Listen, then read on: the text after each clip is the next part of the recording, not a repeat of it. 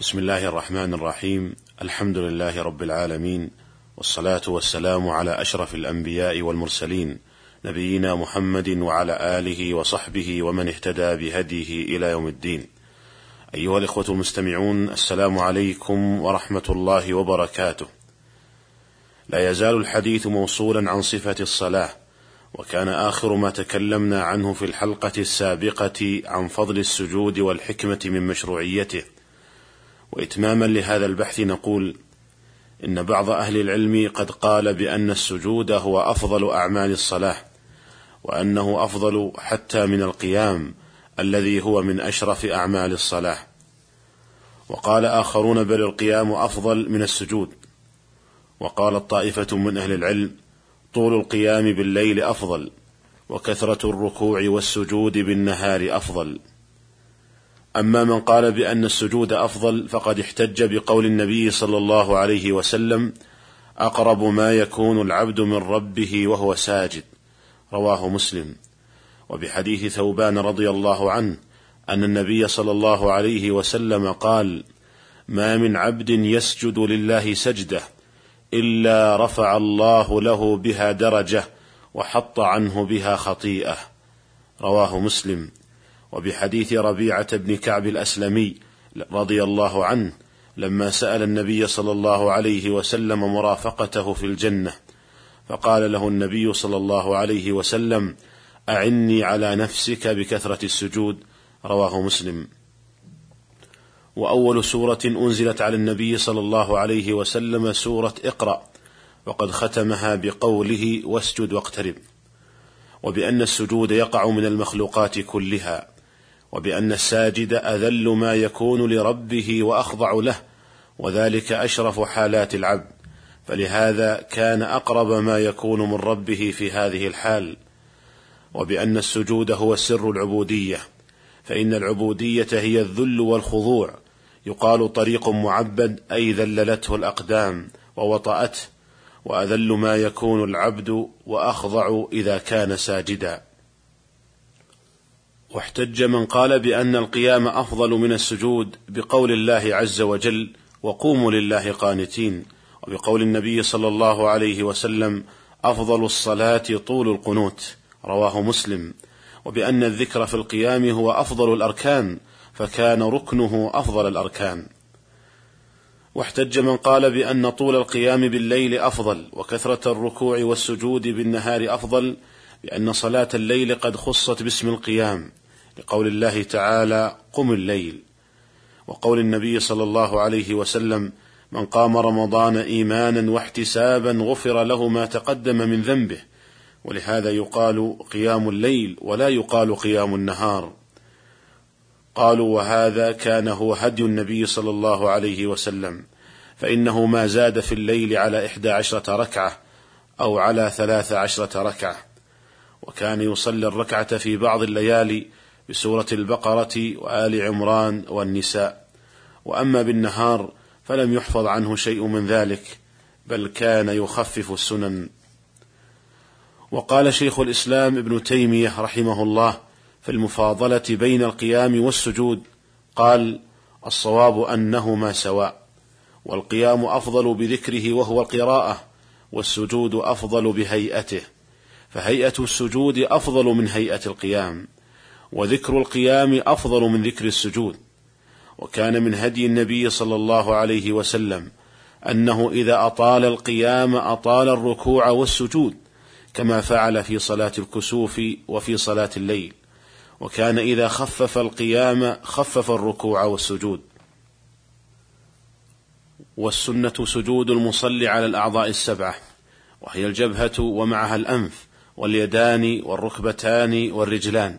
ويدل لذلك ما جاء في الصحيحين عن ابن عباس رضي الله عنهما أن رسول الله صلى الله عليه وسلم قال أمرت أن أسجد على سبعة أعظم الجبهة وأشار بيده إلى أنفه واليدين والرجلين وأطراف القدمين والا نكفت الثياب والشعر. والسجود على هذه الأعضاء السبعة ركن من أركان الصلاة كما هو المشهور من مذهب الحنابلة. أيها الإخوة المستمعون ويلاحظ أن بعض الناس يتساهل بإقامة هذا الركن فلا يمكن أنفه من الأرض أو أنه يرفع إحدى رجليه أثناء السجود والإخلال بالركن في الصلاة يؤثر على صحة الصلاة.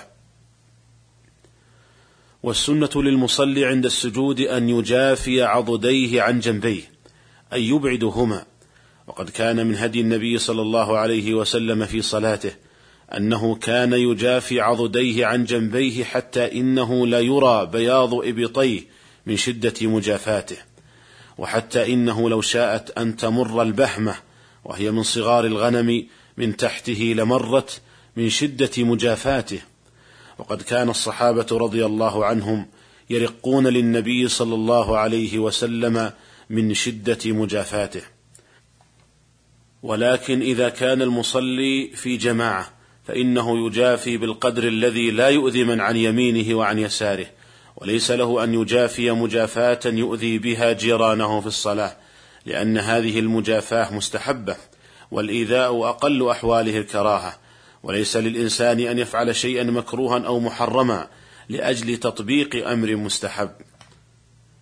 والسنة للمصلي إذا سجد أن يكون سجوده معتدلا فلا يمتد في سجوده ولا ينضم بأن يجعل بطنه على فخذيه وفخذيه على ساقيه بل يجافي البطن عن الفخذين والفخذين عن الساقين.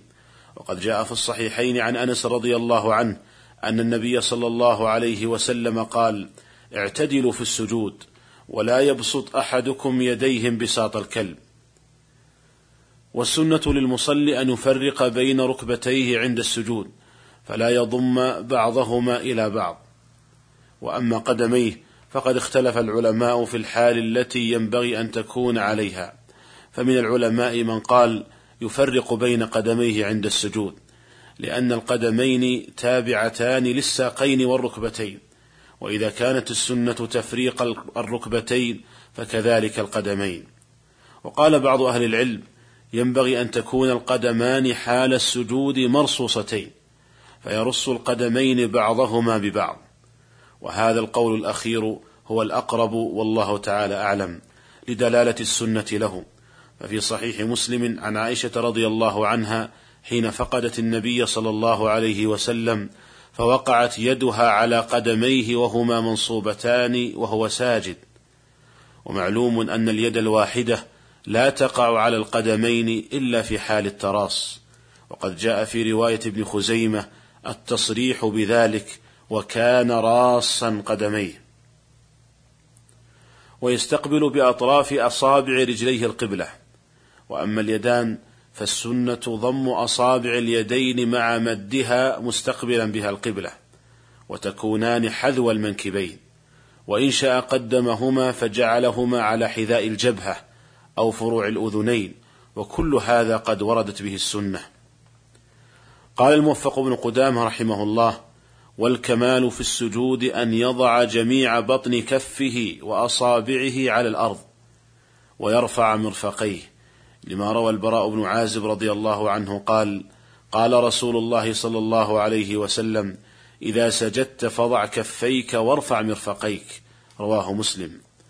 فإن اقتصر على بعض باطنها أجزأه. قال أحمد إن وضع اليدين بقدر الجبهة أجزأه. وإن جعل ظهور كفيه إلى الأرض أو سجد على أطراف أصابع يديه فظاهر الخبر أنه يجزئه لأنه قد سجد على يديه. وهكذا لو سجد على ظهور قدميه.